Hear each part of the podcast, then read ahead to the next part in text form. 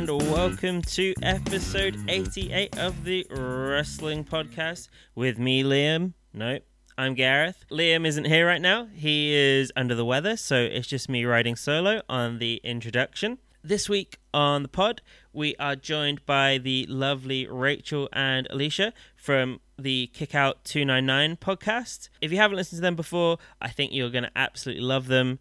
They are charming and they really know their shit. I loved getting their perspective on Cyberfight Festival 2022, which is what we are ostensibly talking about on this episode. But we get into all kinds of other stuff as well. It's absolutely fascinating discussion. You know, really, we don't even begin to really scratch the surface of this show. There's just so much coming out of it to talk about.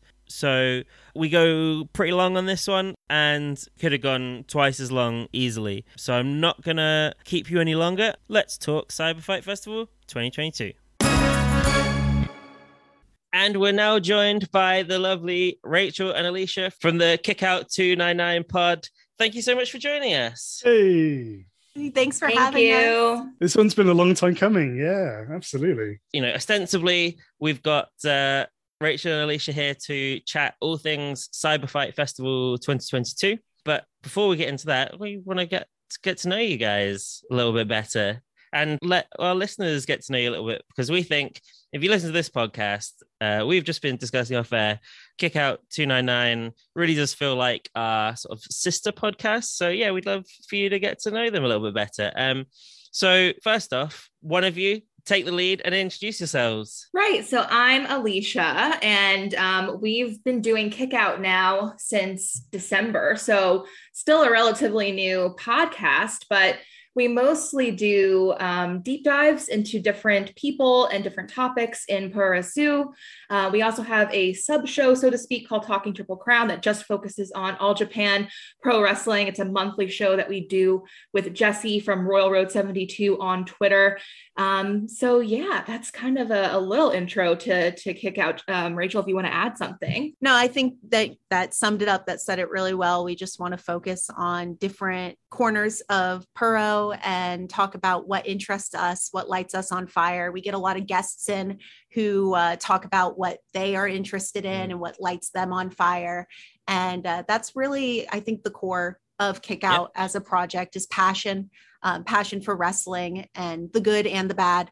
We want to take it, we want to cover it, and uh, yeah, and then of course, talking Triple Crown is just a joy. Yeah. We uh, All Japan is on fire right now. I know we're talking cyber fight, but All Japan is on fire right now. So definitely check out Talking Triple Crown if you are interested in getting into All Japan. Uh, Jesse does an amazing job summing it all up, Mm. and we have a lot of fun talking about it.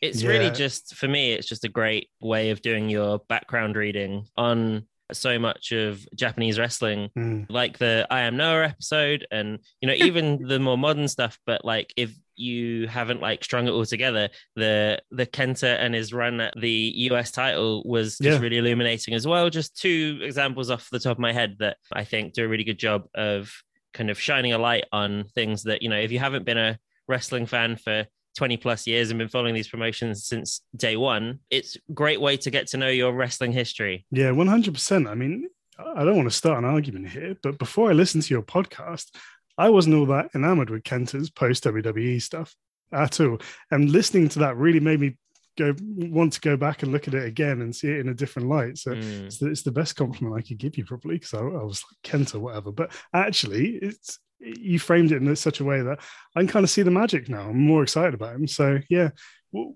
how long have you guys been following wrestling? When did you guys both get involved? Uh, for me, I started following. Well, I started following wrestling like as a kid, but it was super casual. I would just go to Mm. WWE shows with like my dad and my brother. Uh, my brother grew out of it, so I grew out of it. And then I was uh, alone in a Nebraska hotel room for work for a couple weeks. I had nothing to do. I turned on my TV and I was watching who I didn't know his name at the time, but it was Seth Rollins cutting a promo on John Cena. This was in some must have been sometime in like 2014 ish. And I thought that he sounded a lot like Edge. And I remembered Edge cutting promos on John Cena when I was a kid. So I was really interested and I had a million questions about wrestling, which led me to discovering that there was more wrestling in the world than WWE. And I quickly found things like Ring of Honor and Chikara, which were happening in my um, right around my hometown. I'm from South Jersey. and all that stuff is happening pretty much right around Philly. And then found people like Shinsuke Nakamura and Hiroshi Tanahashi and Katsuyori Shibata. And I'd never seen any of these people before, and they looked amazing. So that led to me finding um, New Japan, getting a world account, discovering all this stuff kind of on Twitter. Um, watched this match between uh, Naomichi Marufuji and Shinsuke Nakamura from King of Pro Wrestling 2013 and fell in love with Marufuji immediately, which started my obsession with Noah and all Japan. So it's really been since like 2014 that I found Puro and then have just never stopped being such a fan of this medium. How about you, Rachel? I'm gonna make her cover that Marufuji uh, Nakamura match sometime during an episode. Do it. I want to hear all about it. I really do. I'm surprised it didn't make the cut on your favorite matches Epi did. I it threw it almost did. It almost did, but because I just talked about Naito in that, you know, in our episode before on Mm. New Japan factions, I was very much in a Naito mood. So I had to cover Naito and Okada. Just as a quick aside, podcaster to podcaster, you realize once you've committed to doing any form of list that you put yourself in a really difficult position, right? You know, like, oh my gosh, there's so much to consider. What if I miss something out? It's a, it's a nightmare. I don't know if you listened to our, our one of our lists last year, our, our happy list, but I ended up giving, I couldn't settle on one particular wrestler. So we just did a whole promotion because let's just I love the that episode that you guys did last year. That was like one of my favorites. Yeah. After the episode, we sat down and made our own happy list. Ah. Did she? Yeah. Yeah. We did. Who was at top? Who was yours? I remember mine. It might have been Akiyama.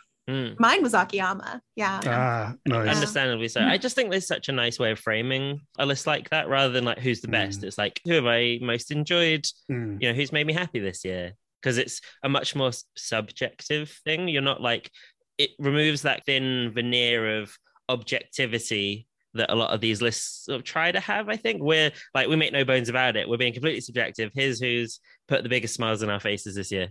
Mm. We like that more because Rachel's actually better at it than me. But like, if I, if you ask me like, who are your favorite wrestlers? What are your favorite matches ever? It immediately breaks my brain, and I feel like I've never watched wrestling in my life, and I can't tell you. So like, figuring out like who's made me happiest, that's a better way of framing it Yeah. for me, and then I can talk I about get it. I, t- I totally I'm feel pretty. I'm pretty good with listing, so I, I don't generally have a problem with it. But Yeah. the happy happiness list actually it was kind of difficult, but uh it was very rewarding to uh think like not my You know. I've been here this year. Uh, it's, uh, it's just it's just too much of a headache. you No, know. I love it. I love it too much. It's become the headache list. Tension. What brought you on board wrestling, Rachel? My answer is so much more boring. I have a friend who's really into wrestling, um, and she'll always talk at me about it. And I didn't really understand anything, but she was really into Cesaro, and I just wanted to support that. And eventually, she started throwing people at me that she thought I might like. And that was around 2016 ish. hmm I remember um, Asuka, Kana, and then Shinsuke, and uh, finally Kota Ibushi. What a trio! Yeah, yeah. and then Kota Ibushi versus Shinsuke. I sat down and watched that match, and I had a revelation, and I sort of understood what pro wrestling was and Mm. what it could do, what it could say.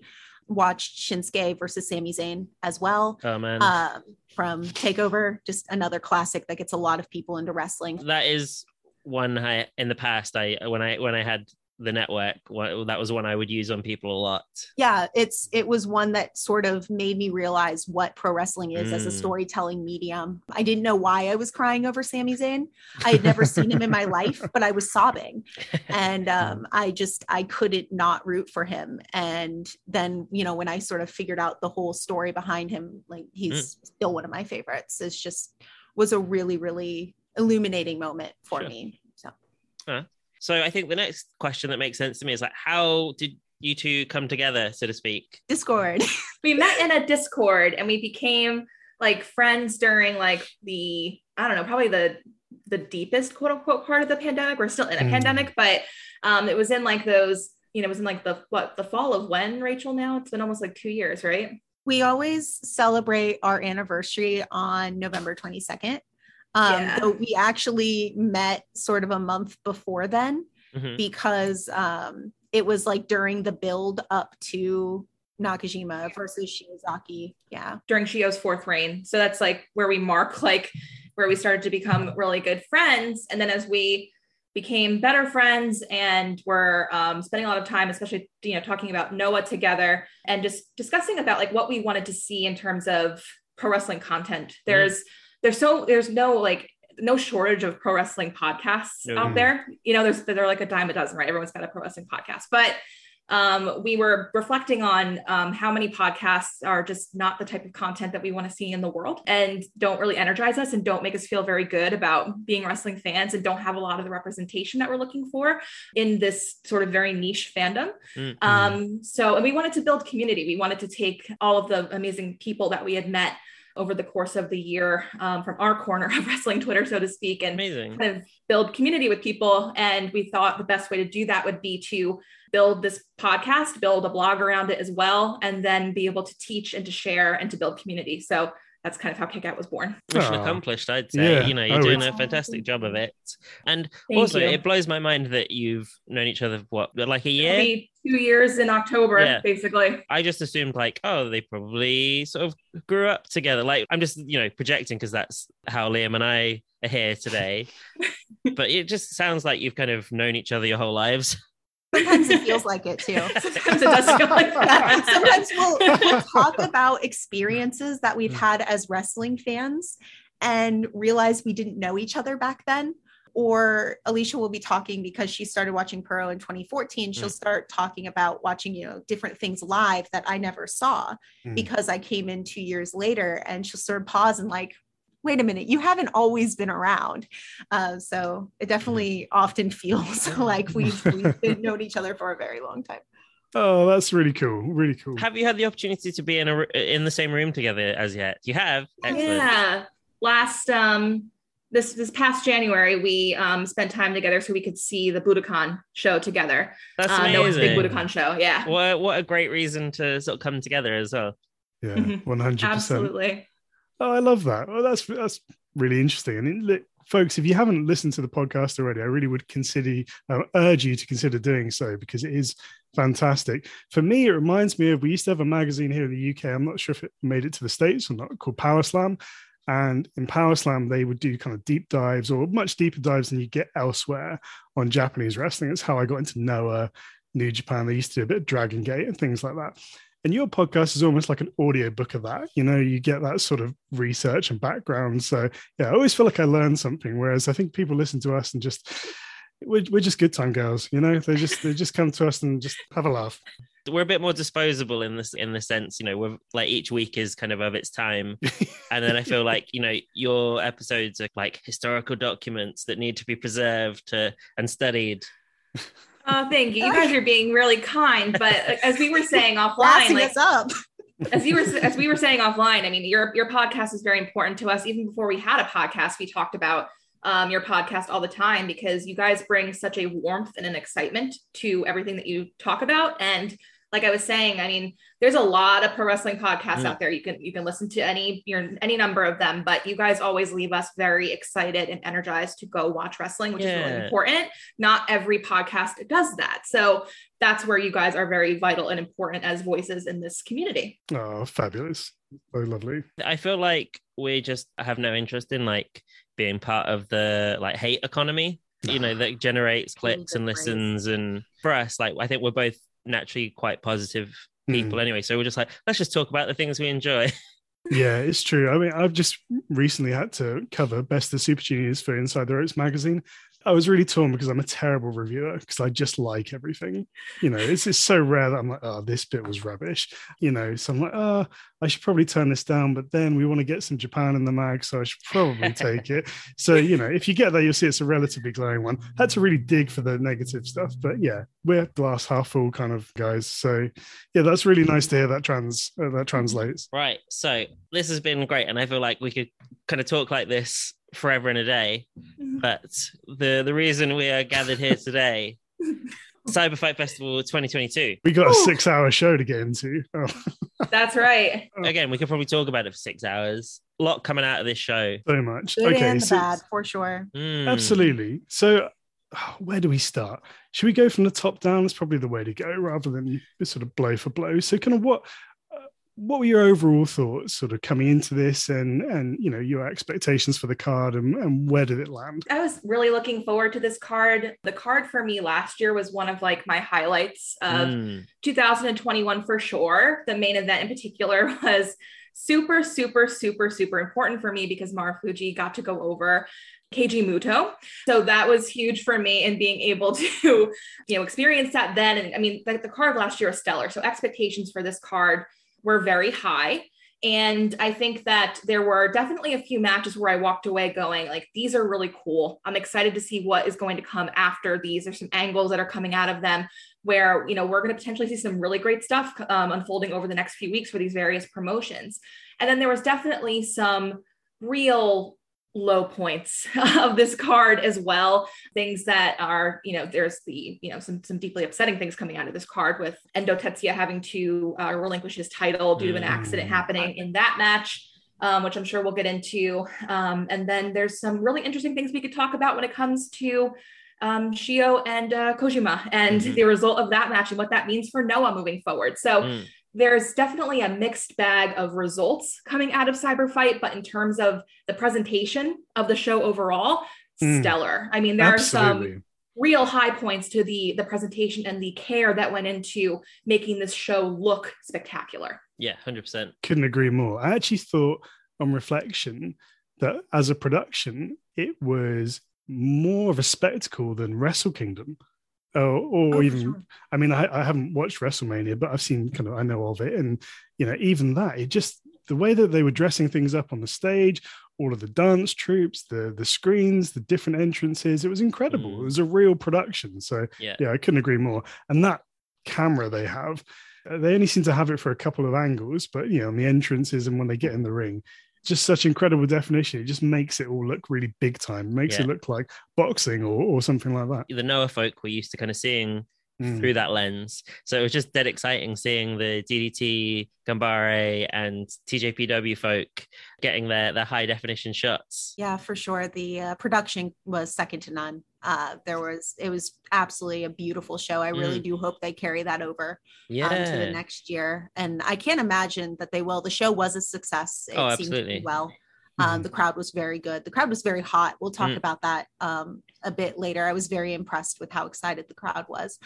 And yeah, overall, the show, I think Alicia just summed it up. There were some good highs, good lows. I think as a fan of a certain wrestler, I had a very good time being a Kenoh fan. Um, mm. this was a very good show for me. Mm. Um, it doesn't really outweigh some of the bad stuff, but I think that overall, I enjoyed it. Mm. I did. My kind of overall feeling was just like, I feel like compared to last year's show, this felt more like a shop window for all the promotions rather than a great show in and of itself, if that makes sense. Mm. This was like, here's a taster. Come mm-hmm. and if you don't already watch the other promotions, here's what you're missing out on. And I think that was intentional. I yeah, think that was the point why we got two offer matches per company, that sort of thing. And um, I think that was fine. It's a different approach. We'll see what they take into next year, should they get a show next year. And I hope they do. Yeah. I genuinely don't see a reason why not. I think mm. the hmm. show was a success and it was enjoyable. Yeah. On its on its own terms, I think it succeeded in what it set out to to do. And I just think it's a different show conceptually than to what you get a lot of the time, which is a show trying to like fire on all cylinders and be the best possible show for its own sake. Yeah, you're so right. It's almost like as promotions, they need to manage our expectations a little bit and say, you know, this this is it's not so much mania, but it's Survivor Series. We're, yeah. we're giving you a bit of a, an inkling as to what's to come, as opposed to it being like the season finale for for these um for these promotions. Yeah, you know, much like the Wrestle Kingdom Night Three Noah New Japan show, which was a lot of sort of tags and the like, which you know isn't necessarily setting the world on fire in terms of like you're not champing at the bit for these sort of random tags. It's nice to see these people interacting, of course. I love a random tag. We're both like, I don't know about that. I think like my favorite matches of the year are all like all Japan six mans because they cause me the least psychic psychic damage at this point in the Sure. year. But like I, I can sit down and I can sit down and talk to you for about three hours about Lij versus Kongo if you really want. but I like like don't Gareth, come your, at me your, with that. Your point we're being silly, but Gareth, your point is totally valid. I, I know no, we- exactly we what you're saying. I'm not galaxy brained enough about no, no, no. No, I agree. I really do agree. but I do think for most people, what feels the biggest is are those sort of singles matches. Really, it was just Kenoh and um, Sasaki was like the kind of one real cross promotional singles matches, discounting Shio and Kojima. Yeah, that was actually something that I checked very early on when they released the card. There was basically two major disappointments I had in the card this year. One of them being that um, Katsuhiko Nakajima did not make it onto the card at first, and Mm. Mhm. we, I, we can get into Which all of that. Wild.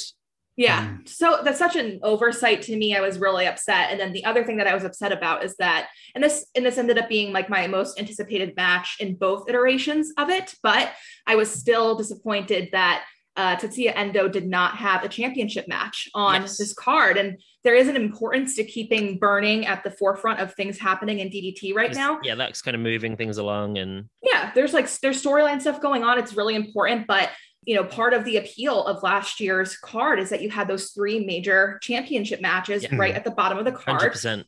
and we weren't going to see um, you know a championship match from Tetsuya Endo and I was disappointed that with this reign that we weren't going to see that at Mm. Cyber Fight Fest so it definitely the, the structure of the card in that way felt a little strange to me Mm, mm. Yeah, I don't disagree. Let's wh- whilst we're here, then let's let's just talk about Endo real quick because obviously this, you know, this was the the nadir of the card almost certainly. You know, if you haven't seen it yet, Endo suffered a very serious injury. He was knocked out cold effectively by Nakajima. Uh, wayward slap. Just uh, look, I, I saw a few people saying they didn't realize a slap could knock somebody out, and that's a totally understandable thing to say think of it more as a palm strike and you know an open hand slap like that you know the, the two off buttons on a on a human head if you like are the temple and the chin. And if mm-hmm. you're if you're hitting somebody with an open hand palm strike the likelihood is you're going to hit hit one of those buttons. Yeah. so that's essentially what happened there. And nakajima as we've heard from stu fulton when he was on is no joke in the striking department. Like he he throws hard. So it was just one of those things unfortunately. And you know endo as you may have heard from the podcast such a nice guy and was clearly looking forward to this as Mm. well. So my heart breaks for him really to for him to be in this Yeah, position. it was really keeping everything crossed that he was just going to have like a real standout performance here, and unfortunately, that wasn't to be the case. Yeah, and actually, what what transpired was you know, with the point where they they were in the match. You know, Endo had beckoned Nakajima into the ring. Effectively, he started the fight, for lack of a better expression, and he'd been hitting uh, Nakajima with strikes that were effectively being no sold. For the first one that Nakajima threw to land and knock him out cold is so unfortunate from like a kayfabe perspective, if you Mm. like. It you know just it's a real tragedy. But and Endo's the man. He's going to come back. Who knows? Maybe they'll make something of this. Maybe this is Cyber Fight next year. Maybe we get a one-on-one between them, and you know we can we can make something out of it. It's it's Yeah. a good story. But in the meantime, what a shame. I hope he hope he feels better soon. this match was was really sad and like i said it was my favorite match going into this in both iterations i was Mm. very excited when it was marufuji on the card we're in jun akiyama's 30th anniversary year um, so it was going to be really exciting to see marufuji and Akiyama on opposite sides of the ring again. We did get them at the Budokan, first Noah back at the Budokan show, but they haven't been really on opposite sides of the ring. I think they did a tag in 2019 for Noah, but before that, it would have been Champion Carnival in 2018 that they would have been on opposite sides of the ring. So this would have been really exciting to see in Akiyama's 30th year when they have so much history together. And Mm. Marufuji is so a part of Akiyama's history. So this was Mm. So exciting for me. But then um, he needed to get knee surgery, and that's just what happens. And it's good he took you know his time Yeah. to get that fixed, and he's going to heal and recover and be fine. When they added Nakajima to this, it still felt like a great way to get him on the card first and foremost, and then still keep a lot of the themes of this match intact, which were going to be largely about Akiyama and Kotoge anyway. Um, because if we remember from DDT's judgment in March, that a lot of that was about Akiyama putting over the younger guys in that match as well, um, especially Okatani. So there that match could still be preserved and that was great. And you know to echo liam like what happened is such a tragedy and this never should have happened. And there's a lot of layers i think to the response of this that are important to talk about if you will if you don't mind me liam No, and Gareth hijacking No, no, the no. discussion on No. this No, not hijacking at all. um, so I think what's troubling me the most coming out of this is that there are a lot of people who um, seem to believe that that this was intentional. Mhm. Um, which is, you know, from people's, you know, tweets, you can read a lot of people saying, well, this is on Nakajima and a lot of blame being placed on him. And I think it's important to remind people that on Monday, it was like the 13th anniversary, I believe, of Mitsuharu Misawa's death. And Mm. when you say things like it's on him and you put blame on a wrestler for an accident that happens in the ring, a very easy to happen accident that happens in the ring, um, you are echoing mistakes of the past. Mm, slippery slope. The very slippery slope. And Mm. Not even that long ago with uh, Sugiura as well. Mm. Yeah. not even that long ago with Sugiura and Otani as well. So I wish people would um, think about their tweets before they send them um, and the impact that it has on people's mental health. But you have the um, the other side of this is that people are, um, and Liam, you spoke to this kind of beautifully, and that people don't understand how impactful a slap like this can be. Um, oh, yeah. and um, people don't seem to understand that this is not a reflection of um, endo not being tough enough to withstand that sort of slap and it's amazing i have to say that but there's a lot of people on, on places like twitter that are making that sort of statement so it just doesn't seem like even in a a post Katsuyori Shibata's injury world, we're still not able to come together, um, the wrestling industry or fans, to have meaningful conversations around head trauma and concussions and what those things look like Sure. so- yeah. there's a lot of things that are coming out of this that I think are a little disappointing, but I do want to reference very quickly this article that came out regarding um, Jun Akiyama. He had some very strong words in his post match regarding this. He was very upset. He reacted very emotionally Mm. um, because he is very protective of Endo. But since then, he has said that this was not anyone's fault. So I think that's really helpful to know coming out of this.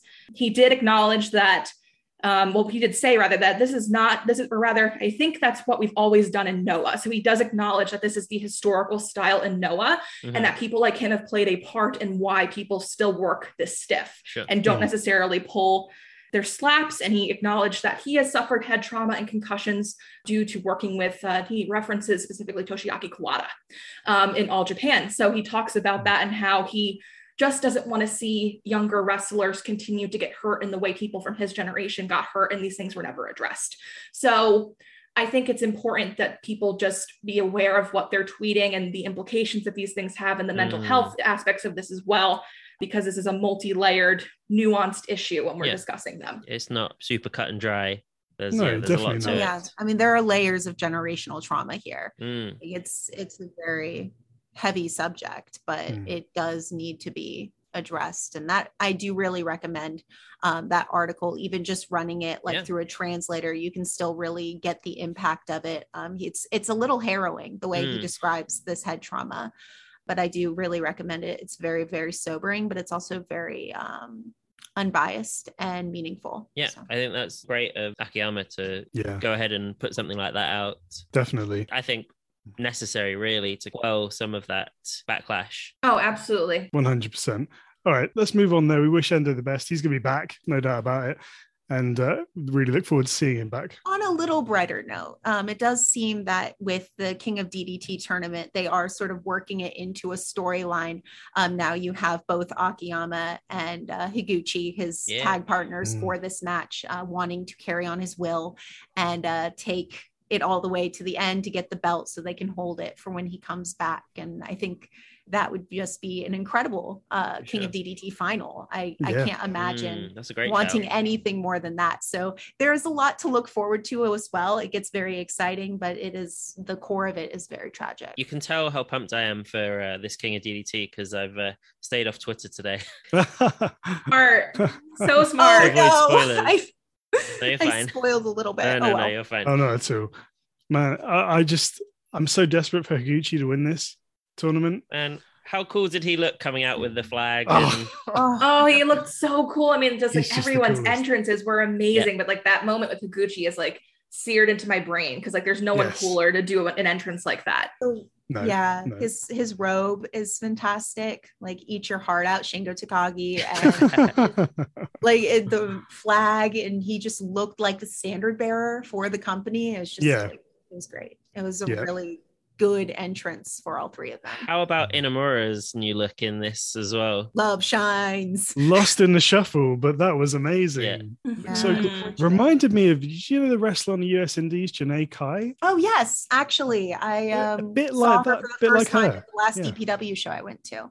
Yeah, yeah, a bit like her. Um, but yeah, just very cool, very cool indeed. Everyone's costuming, everyone's gear, you know, all the entrances like just top notch, top to bottom here. Okay, well, let's we're, we're jumping around a bit, yeah. but if we're talking about costumes and gear, then we got to talk about Kenoh, right? Because because because Kenoh went full Super Saiyan Yeah. here, and it was amazing.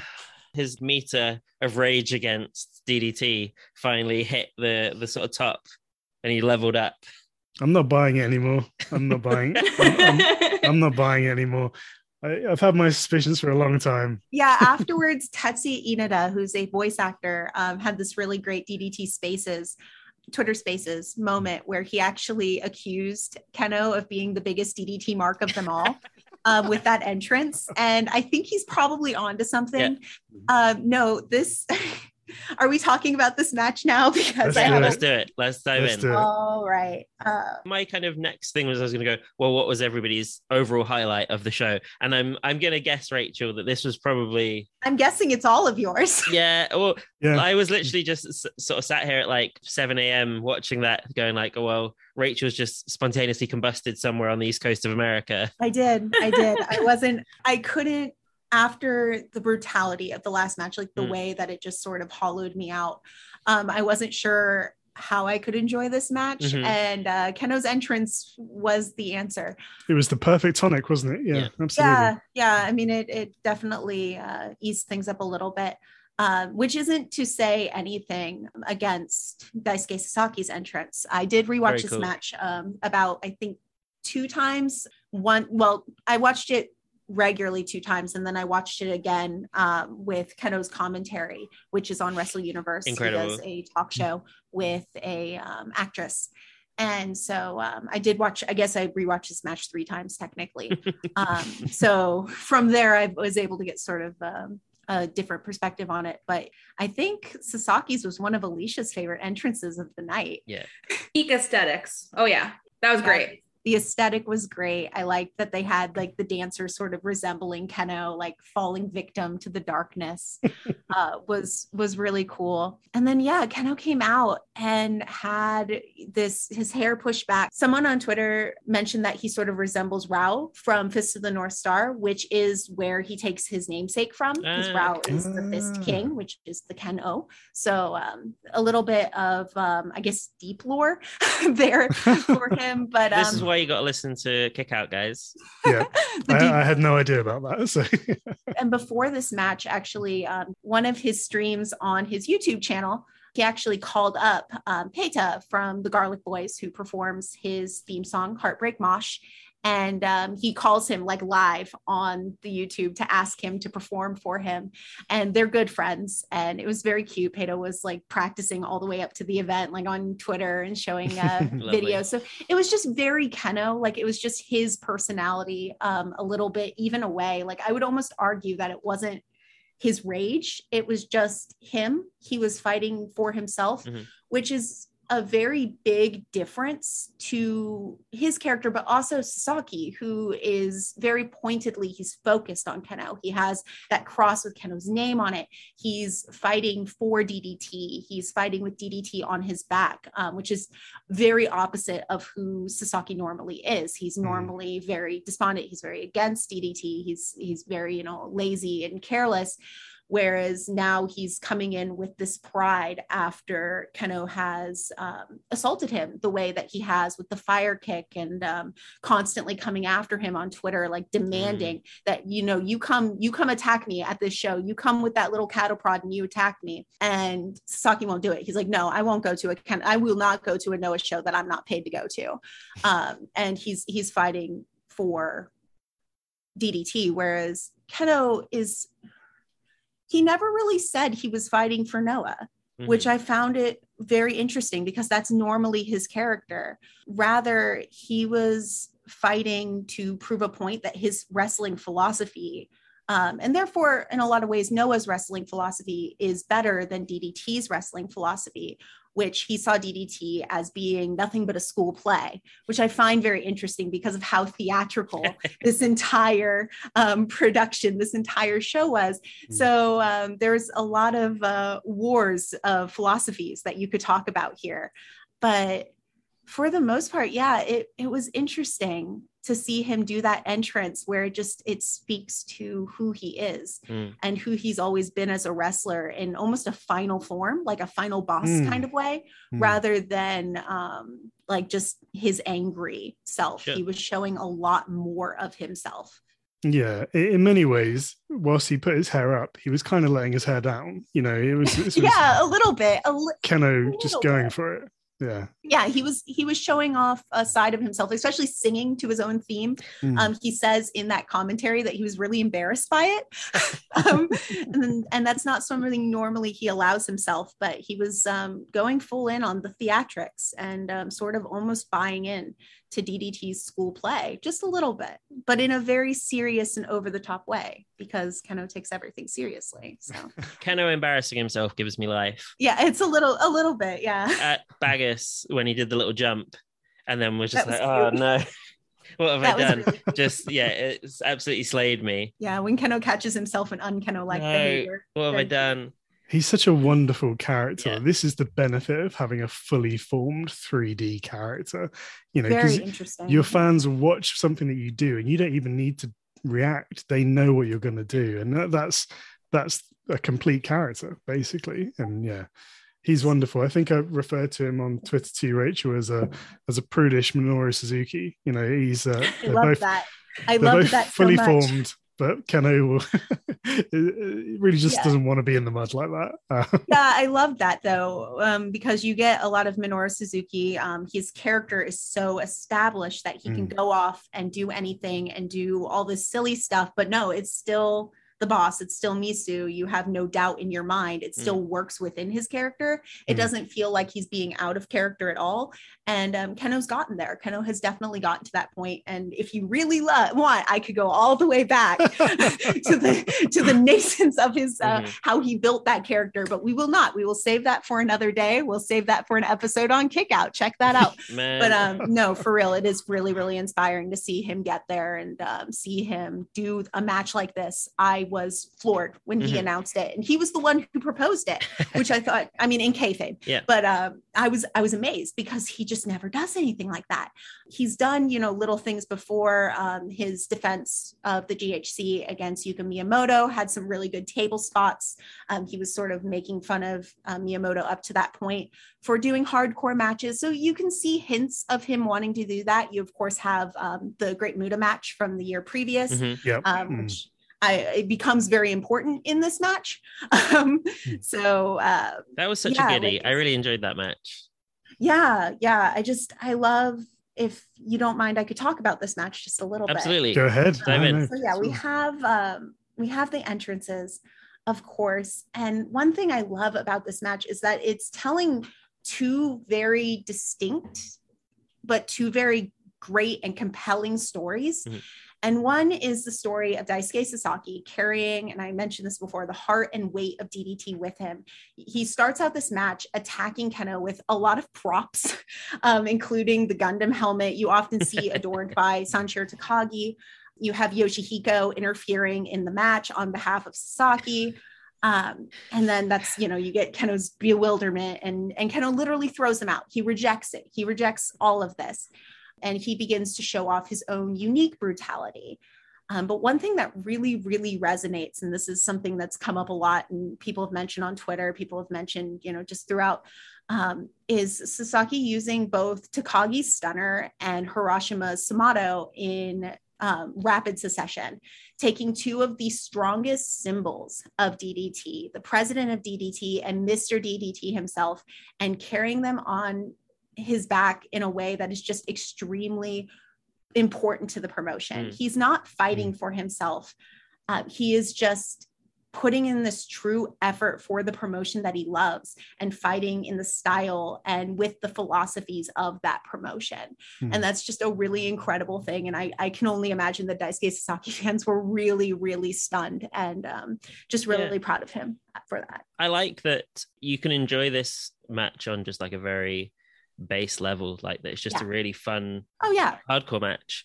Then also if you, you know, you know the kind of symbolism, the law, oh yeah, all that good stuff. It's like mm. it just adds layer upon layer of like meaning to everything that's going on and just makes it more enjoyable. Oh yeah, it's fantastic. It's a really fun nonsense match in a lot of ways, but um, the the storylines that they tell here are just really mm. really good. And um, yeah, do we think here this is the end of uh, Kenoh versus DDT, or is there? Is there another? Well, ch- is there more chapters to come? Let me. All right, let's talk about Kenoh's half of the story. So sorry, I'm like taking up all the all the airtime. Uh, so Kenoh's story in this match actually calls back to me. Um, I mean, it calls back through a lot of things, but especially a year prior. During the summer of 2021, Kenoh spent a lot of time eating shit to mm-hmm. shenanigans. Mm-hmm. You have the Kongo versus DDT match, naturally. Um, and then you also have his singles match against the Great Muta on June 27th. Mm-hmm. And both times, Kenoh lost due to interference and just pure nonsense.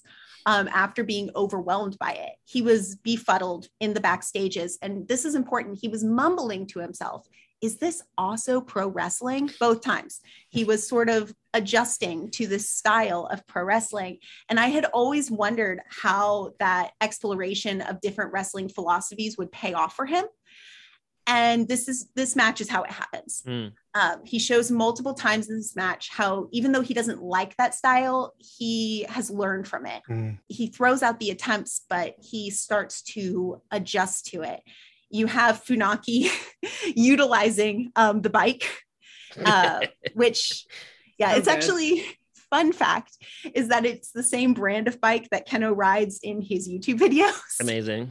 yeah. That's a nice little touch yeah, just a just a nice little fun fact for you um, to resemble that legendary spot from last year. And then Kenoh actually wins this match using Great Muta's Poison Mist, mm-hmm. which I missed the first time. When Sasaki comes down from the ladder, Kenoh sprays him. He moves out of the way, gets up and sprays him. He gets him in the stomach, and then he grabs Sasaki and moves in and sprays him again in the face before kicking him and then landing that beautiful PFS from the heavens from the ladder, which was held by members of Kongo. He had spent the last, especially the last year, sort of building these bonds and going from just a unit, a militaristic unit, to a real family. They are very close mm. now. So you get a lot of power of friendship in this match, them holding the ladder. You have Hiroki sort of coaching Kenoh through. So it, this is really a lot of Kenoh learning about different things in wrestling beyond just that brutality. Yeah. That he has always known and that he has always coached, and that his philosophy has always, always been focused around is that he is now stepping into someone else's world and accepting it. And he says that after the match um, he gives nothing but respect to Daisuke Sasaki, yeah. absolutely nothing but respect. And he sits down and he says, Take your cultural wrestling, which is what DDT describes it as, sort of their version of sports entertainment. Take your cultural wrestling and take it with pride. We have different philosophies but that doesn't make one better than the other. We can exist together as Cyber Fight. So yeah, I think this is sort mm. of the mm. end of the story, end huh. of the arc for him. Lovely. I think he's yeah, he's almost there are no real heels and faces, but he's almost made a, a full baby face turn, and we'll talk about that in a little bit too. I do think yeah, as well, like one of the things so a love friendship and wrestling makes me very happy uh, b love to see character growth in wrestling because all too often there's like kind of an arrested development imposed on wrestlers. Like once you kind of become like a top guy, it's like you can you you're not allowed to keep evolving and changing. Just like you have to stay static in this mold of like what made you a top guy. Oh And- boy, are we going to talk about Go Shiozaki? and I just really love. Like, I think I think that's probably where we need to go next, then, isn't it? And I just I love here that Kenoh has grown and changed and like come out the other side like a changed man. Mm, mm. Yeah, that's a bit. really good point. Really, I want to test you, on- test this with you, Rachel. Actually, since we're, we're talking Kenoh, but no, I just I was interested by the the two big matches. I think they were in both in 2020, possibly one was in 2021. Go versus Fujita, the stare down, and then shortly thereafter it was Kenoh versus Fujita. I think it was for the national title. And the thing that struck me about those two matches was Fujita instigates a stare down. With Go, he stands there painstakingly for half an hour and doesn't move, and Fujita has to Back move in first. agony. With Kenoh, he doesn't have that level of patience, and he moved first. And I thought that as soon as he did, that was his downfall. So, do you think at this stage, if they were to do it again, that he has learned from that in the same way he's learned from his experiences with DDT, and maybe he'd let Fujita blink first, or does he still got too much Kenoh in him and will make the move first?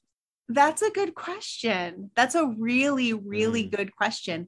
I think it sort of depends on how that stare down is treated in kayfabe. Mhm. Like, I don't know if we're supposed to see that stare down as something inherently like bizarre or above i guess a different philosophy for noah um, especially in your wonderful interview with shiozaki it almost really didn't seem like it was out of line for noah's philosophies it was almost about um, like fighting spirit that Hmm. he couldn't he felt he couldn't back down because he if he did he would have lost which goes beautifully with what you were saying so i really don't know because i think Kenoh would still enter that match with the mindset that oh this is a noah match that this is you know a match within my realm so i think he would treat it as though it is within his realm but um i suppose love it. we'll see Oh, this is what we- this is what It's we wanted. little this aside, is yeah. exactly what we wanted. How long have we got, Gareth? Like, this is what we wanted. We're gonna have to do another one. Yeah, that's it. Would you say this was your match of the night as well, Alicia? Or Oh, I didn't say it was my match of Oh, the night. oh, my match okay. of the night Ah. was the opening. No, um, no, this was my match of the night. Anyway, what about you, Alicia? No, this wasn't my match of the night. I'm kind of torn between, there's like three that I sort of bounce between. I loved the Eruption versus Gone Pro match. Yeah. Mm, I thought that was really important. I also loved the younger Noah guys versus the younger DDT guys. I thought that was really important. And that had some really great build to it coming Mhm. off of the press conference going in. So I loved that. And then obviously, Shiozaki versus uh, Kojima was a huge, huge part of the experience of this and has some very important implications for moving forward. But mm. so yeah, it's hard. I keep bouncing between those three, but I mean the spectacle of of Shio's entrance is hard to uh is hard to deny. That was a stunning bit of work. It was amazing. It was just amazing. Well, let, let's go there next Yeah. then, since we're there. how about Just- those visuals? Okay. Just Oh my word! Yeah, Just- I, I would love to. I would love to talk about all three, and I'd love to hear Alicia talk about all three. But yeah, let's let's start off. oh my gosh! Just the just the cape, the trail. I just it was amazing. It was just incredible. when the lights hit and the music immediately started, I whispered, "Oh no, he is not. He is not going for a God Emperor route." But Yeah. there he is.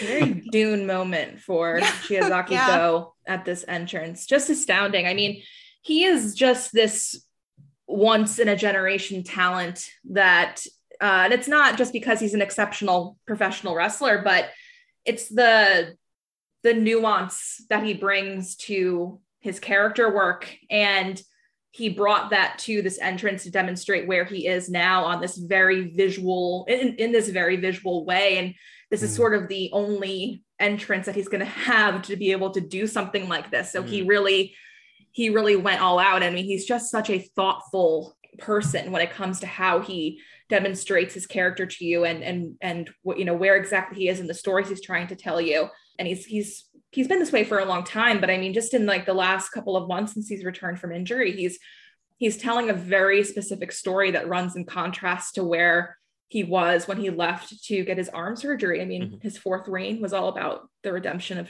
you know Go Shiozaki and Mm. um, you know what it took to get him to where he was finally Noah, where he could finally stand on his own two feet and, and be redeemed in the eyes of Noah fans and in the Noah roster. And it was an exceptionally well done story that took many, many, many years to tell for a lot Mhm. of different reasons. And it finally Mhm. came together for him. And then he comes back in November of 2021 after healing from that injury. And he was not quite himself, even in coming out to confront Katsuhiko Nakajima after that draw with Kenoh. His personality was different, and this was a much colder, very different Shiozaki than who we had seen in that fourth reign. And since then, we have seen him struggle with his identity when he doesn't have the GHC heavyweight championship. And mm-hmm. who is mm-hmm.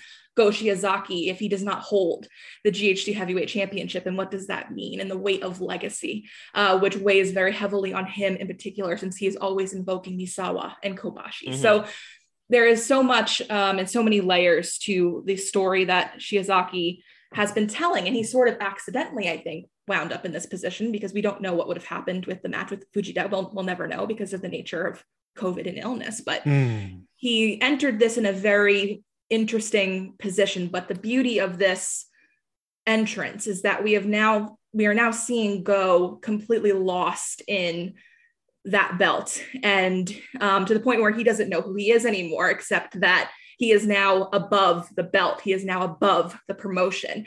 Um, and it's it's extraordinary to see that displayed in the visuals and the way that they used them. But he is a master of, of storytelling and nuance um, in everything he does from his facial expressions in the ring and the way he holds his jaw and just he's he's incredible in the way that he he demonstrates things um, and then to have this big visual spectacle too is just an amazing opportunity to see this man work Mm. Mm. So- yeah, couldn't agree more. Where do we think he goes from here?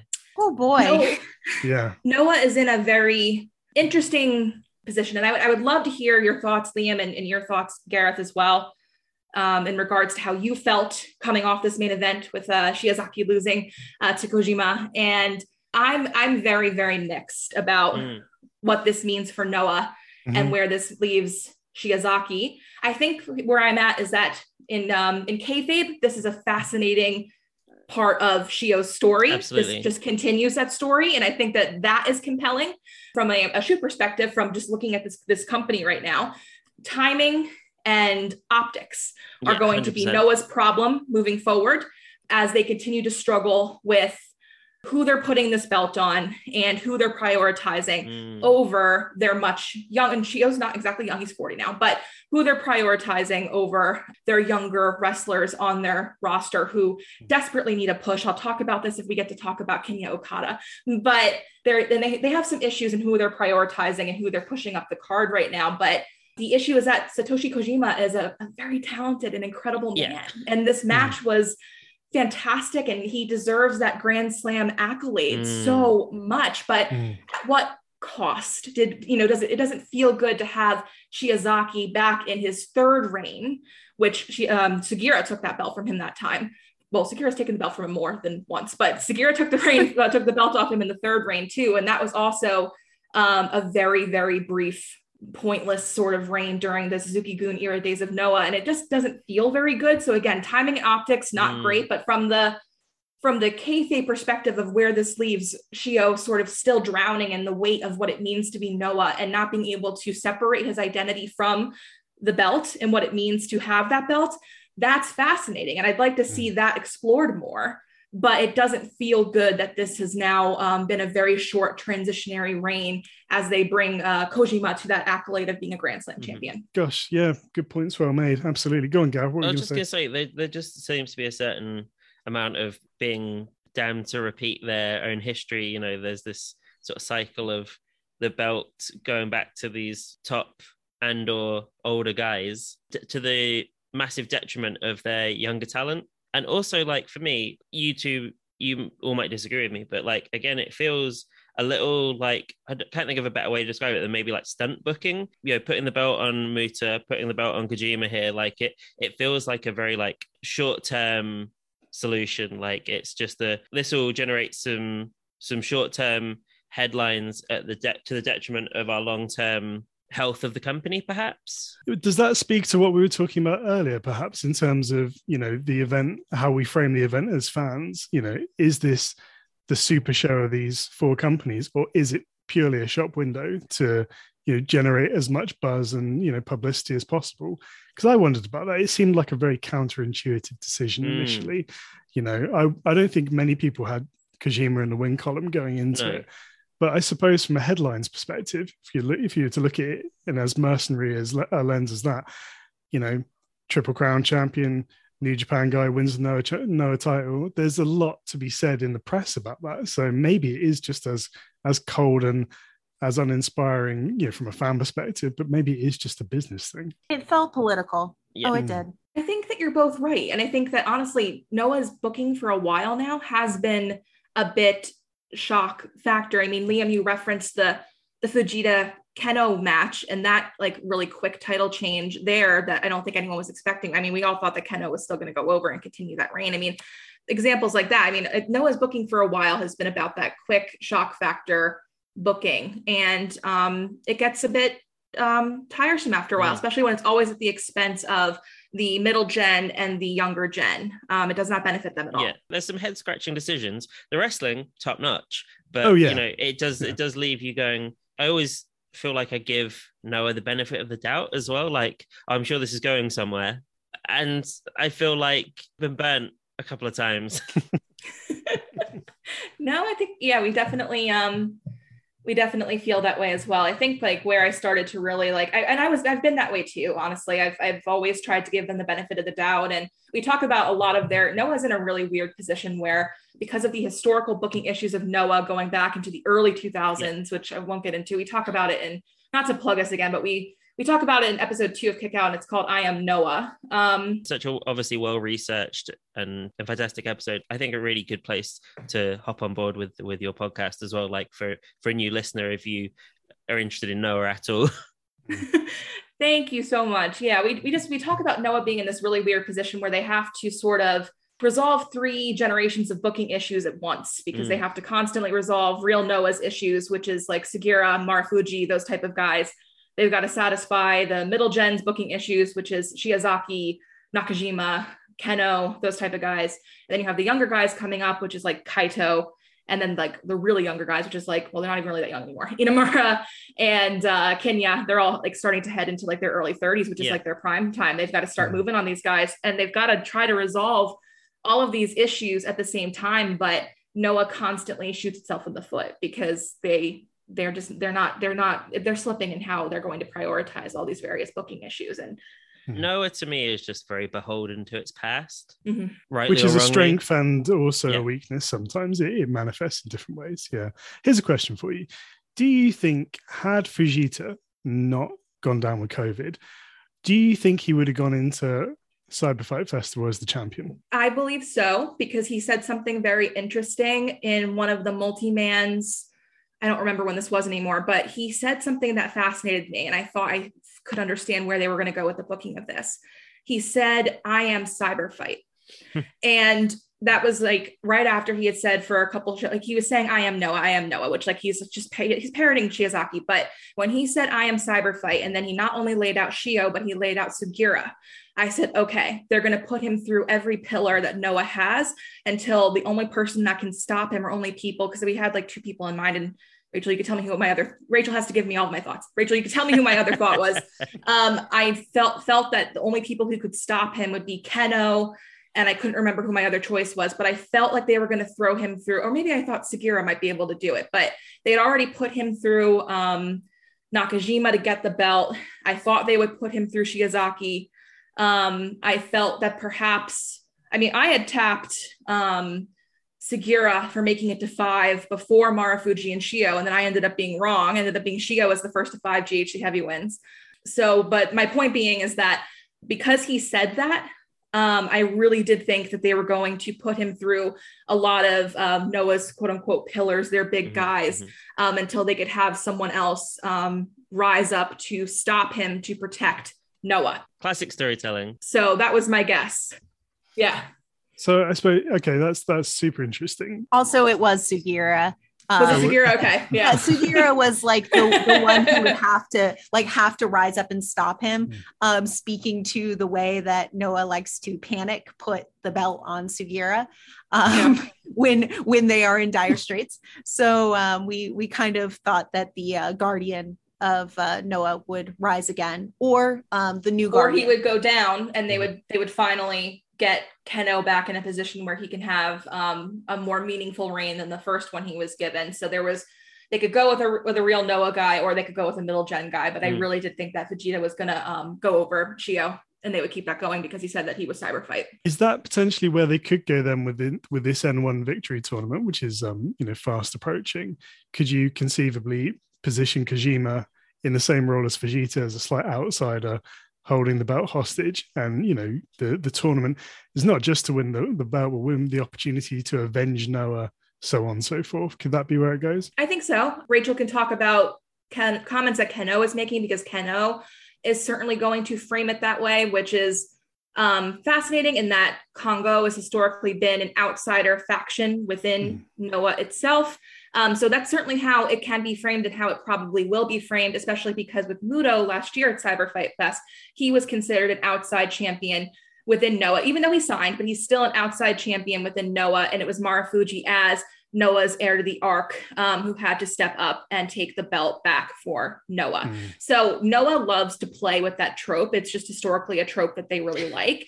They've done it with like Nagata. They've done it with a bunch of people. So um, yeah, it's it's definitely storytelling that they will continuously lean on. It's just really funny to think of Kojima in that role because you cannot find a man who is sweeter, who has No. put over this company more. Like Kojima has like spoken at length about like not wanting to to come across as New Japan looking down on Noah, how much he values Noah and like how he was trying to show like the strength of Shiozaki Mm, throughout this mm. program because he really does um, want to put over Noah as well as Shiozaki, which is very appreciated. So it's just funny to think of Koji in this role when like that's just not who he is as a person.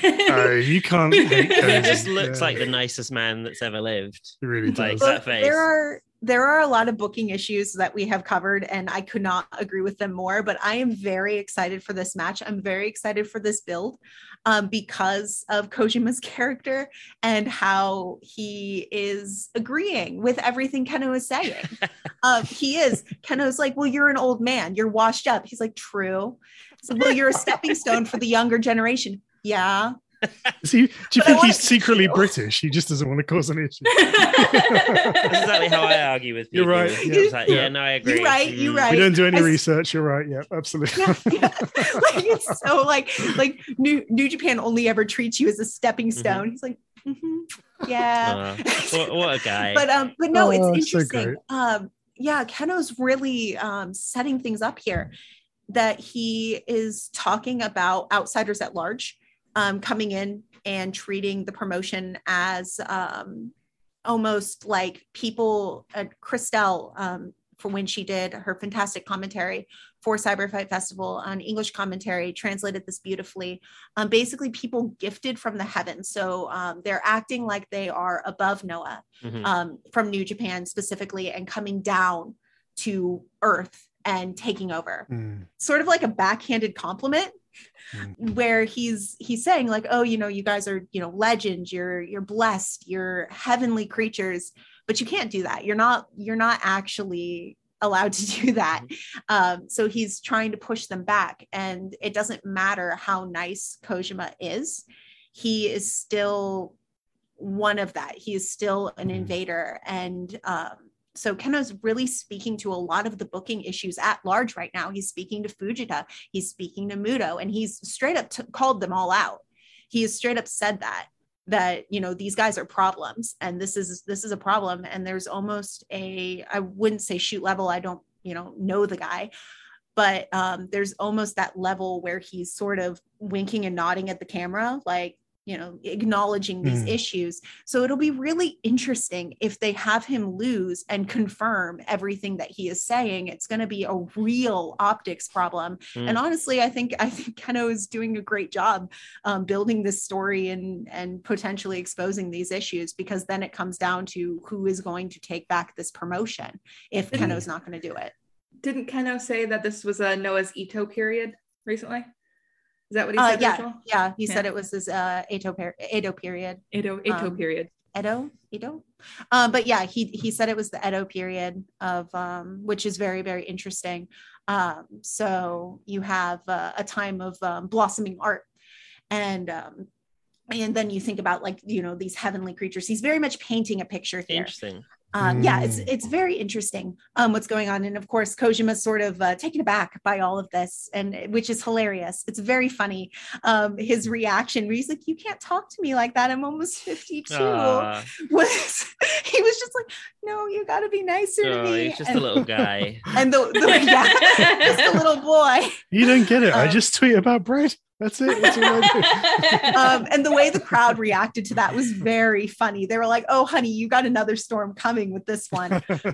which I do want to say that um, just the pop when Kenoh's music played, um, the way that the crowd just couldn't hold it in. They were very excited. It really makes me very happy when the yeah the Japanese audience just can't contain themselves and so they vocalize. And they were very hot. And I know we've sort of almost gotten away from the actual wrestling, but uh, they were very hot for Yeah. Shiozaki versus uh, Kojima. Like they were probably the Mm. most energized all night. And they were a pretty, pretty lively crowd, but that crowd really was, it was great. It was a great You think on a five-hour show as well to still be so energized. Yeah, for sure. You've done a good job there. It was a good match. Very good. we we've gone quite a while. I think stray thoughts here. Yeah, I thought overall the card did a really good job of like building to it zenith here with the action and production. Loved the GHC heavyweight title match. Two two big old men slapping meat. Hard to beat that kind of thing. Any other standout moments from the the show that we haven't talked about, gang? Uh, I will say, just from like quickly back to Shio and Kojima, Shio did an Emerald Flowsion in that match, Mm. which was outstanding. I did Yeah, catch very that. cool. And I think it goes without saying now that whoever defends the GHC heavyweight title next year, do not do a moonsault. It causes all the problems. They are cursed officially. no more moonsaults in Mm. Saitama Super Arena. Um, I did want to give a shout out to um, Yuka versus Shoko. I thought Yes. that match was fantastic. yeah. Um, yeah, I thought I thought all of the TJPW matches um, did a really good job showing off that 100%. promotion. Um, really, really like the six man, especially. I would like to see um, more of Juria and Miyu uh, Mhm. tagging in the future. Kick girls, love that. That was so good. On that Yuka match, I just adored that up kick she did, you know, when she was kind of Yeah. like, almost like a full splits. I've never seen that before. That was amazing. I just love to see the continuing sort of slow rivalry between uh, Maki Itoh and uh, Yuki Arai as well. I had written that down as well. I think that's going to be one for the the kind of ages in TJPW. Much, Mm. much in the same way, you know, like obviously Itoh and sort of Mizuki has been, and Itoh and Yamashita has been. Just like I think they're going to be joined at the hip, whether they like it or not, sort of moving forward into the future of TJPW. Yeah, absolutely. Couldn't agree more. And yeah, love to see Rika getting the next shot at the at the title as well. Man, I'm dead excited to uh, for the next big TJPW show as well. Like that's already shaping up to be a great show. Willow Nightingale coming over, real pumped That's for that. really exciting.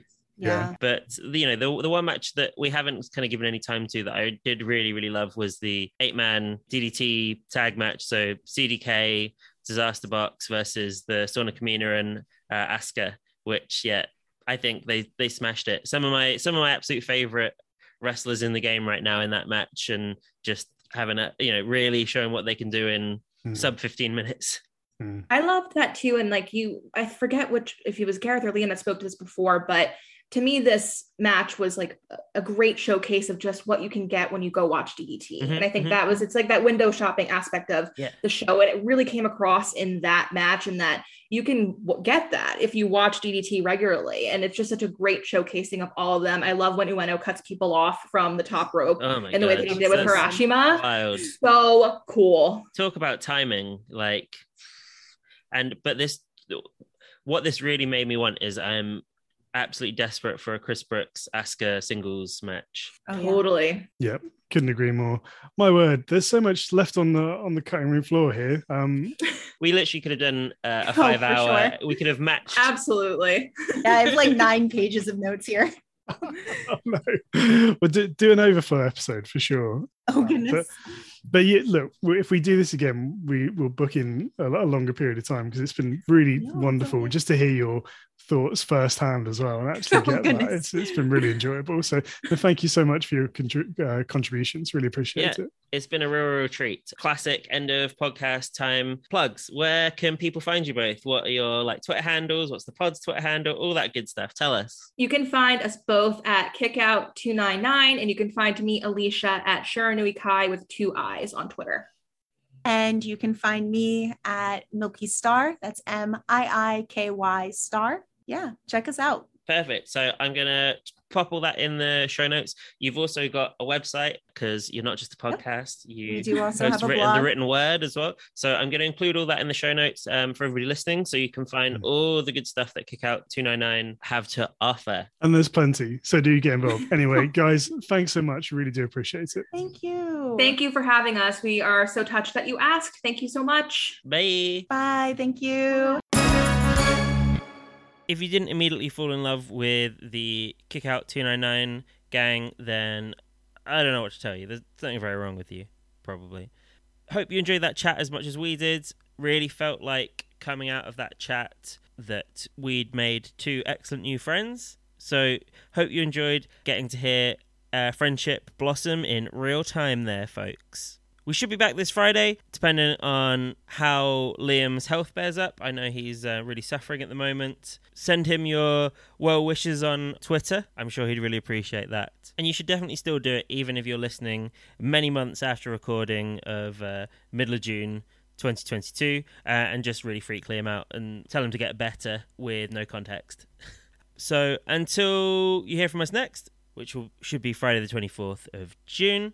Don't forget to follow us on the socials. So we are on Twitter and Instagram at Wrestling Pod. That's wrestling without the E. You can also email us if you've got anything you want to talk about. We love getting correspondence from people and talking wrestling with just about anybody. Uh, so shoot us an email wrestlingpod at gmail.com. That's wrestling without the E. Or if you just want to find all of our links, you can go to wrstlingpod.com. That has our personal Twitters, the link to all the different places you can find the show, all that kind of good stuff. Just all in one place. Really handy if you want to share the sh- show with anybody, which we'd love. And also, on the subject of showing the podcast some love, we would absolutely love it if you could take two minutes out of your busy day to like and review the podcast on your podcast platform of choice. Just so you know, that really helps us algorithmically, helps people to find us, and helps us keep getting great guests. So, you know what to do if you want to keep the good stuff coming. So, in the meantime, stay happy, stay safe, and enjoy the grabs.